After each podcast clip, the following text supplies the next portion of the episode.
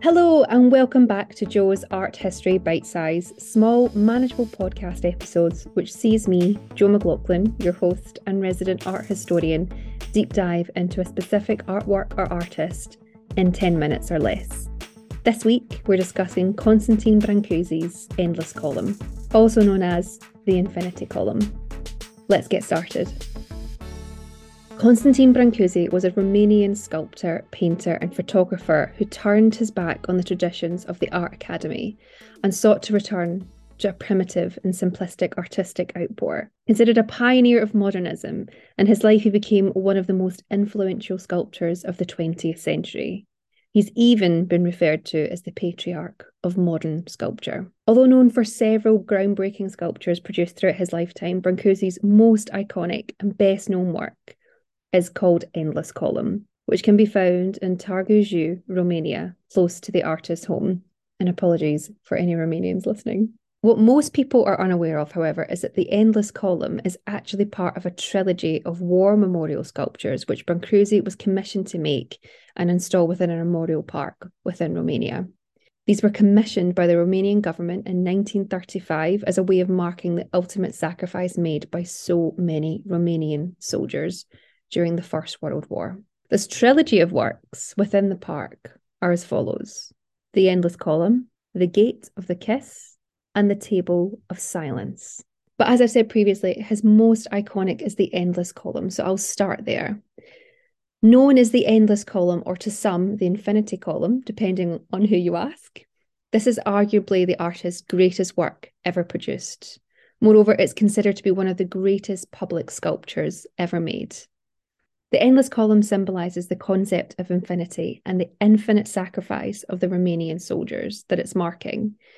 The column stacks what's known as rhomboidal modules, and there are 15 in total 15 full ones and two half ones, one at the bottom and one at the top. And you really have to look at an image of this work to really understand what I'm talking about. But there's 15 shapes in full throughout the column and a half shape at the bottom and a half shape at the top, making it 16 in total. The incomplete top unit, or rhombo module as it's known, is thought to be an element that expresses the concept of the infinite and that it can keep going and going and going. Brancusi had experimented with this form as early as 1918, and an oak version, now exists within the collection of the Museum of Modern Art in New York City. Now, the column itself is over 30 metres tall and stands piercing the sky. So, this in itself is a huge statement within the park, which really has n- not much in it bar grass and trees. This is the main feature of the trilogy. It's a place to make you think and contemplate and think of the sheer magnitude of loss and sacrifice that has happened throughout World War I within Romania. In the 1950s, the Romanian communist government planned to demolish the column, but this plan was never executed. After the Romanian Revolution of 1989 and the fall of the communist regime, there was renewed interest in restoring the column, which by that time had suffered from a lack of care and serious neglect, which had resulted in cracking, metal corrosion, and the work had even started to tilt due to an unstable foundation. A major restoration project began in 1997, which enabled the sculpture to be returned to its former glory. This restoration was completed in 1998 1999. Now, the second work in this trilogy of pieces, which Brancusi was commissioned to make, is called The Gate of the Kiss. And it's this archway, this very imposing stone archway. It's very beautiful, very simplistic. And again, I would thoroughly recommend that you have a look on my Instagram or Google the Brancusi Memorial Park in Romania, where the Endless Column is. Or if you just Google Endless Column, you'll find it. Now, the Gate of the Kiss was created as a triumphant arch, decorated throughout with a repetitive circular motive on each of the eight pillars which hold the arch in place, which is then separated down the middle, making the form appear as almost two semicircles which meet.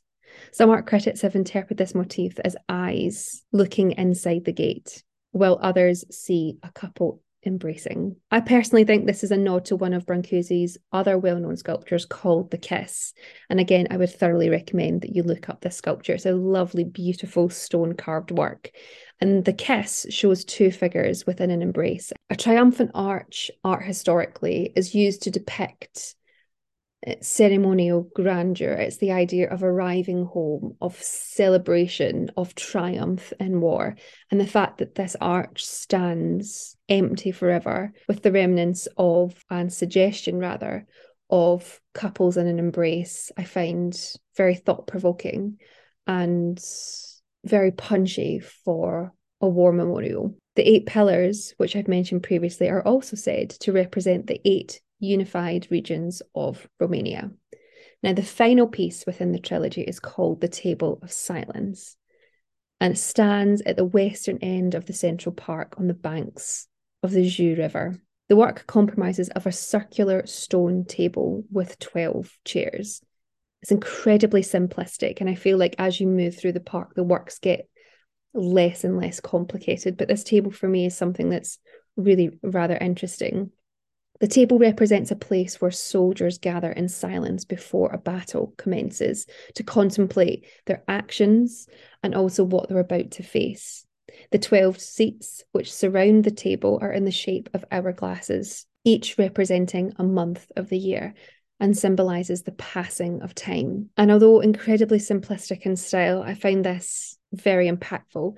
And as visitors, you're invited to sit on these seats and contemplate the loss of soldiers that have died in Romania, defending Romania during World War One. I. I find the whole concept of a trilogy of a war memorial park incredibly interesting, particularly in the varying materials and sizes and messages which Brancusi here is trying to communicate.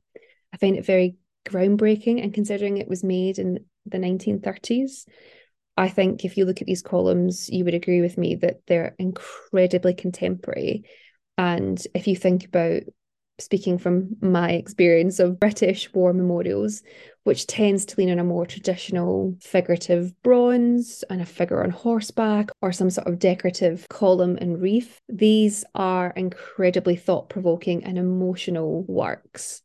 For me, the memorial speaks loudly on many levels. It speaks of the passing of time, it speaks of love, death, infinity, unity, the endlessness of loss and wondering after war. And it makes me feel, particularly for British war memorials, that it kind of falls short some places. Yes, you can have a name on a plaque, but actually, what you want these memorials to do is really make you stop and think of the gravity of what people have given up because of war. And although when we think about a war memorial, it's quite a sad thing, for me, these speak of hopes, hope of learning, hope of understanding, and a very interesting move from the Romanian government to commission a contemporary sculptor who wasn't actually living in Romania at the time. He had made his name and living in Paris. But for me, the endless column, the gate of the kiss, and the table of silence a contemporary monument for a contemporary world which holds a power in its message that will never fall silent. You have been listening to Jo's Art History Podcast Bite Size, small, manageable episodes which sees me, Jo McLaughlin, your resident host and art historian, deep dive into a specific artwork or artist in 10 minutes or less. If you have enjoyed this episode, please make sure to like, rate, and subscribe as it helps other listeners find us. If you want to support the podcast, why not leave us a review or tell someone you know who may enjoy listening all about it? If you would like to support the future of the podcast, please consider purchasing and gifting me a book from my Amazon wish list included in the show notes below. If you would like to get in touch, please feel free to do so. It'd be lovely to hear from you. You can email me Jo's Art History at gmail.com, or you can find me via Instagram, which is at Jo's Art History, or you can search for my name, Jo McLaughlin, and you'll find me that way too. Finally, I've been your host and your resident art historian, Jo McLaughlin, and thank you so much for listening. Keep learning, and remember, art is for all, even in bite sized editions. See you next time. Bye.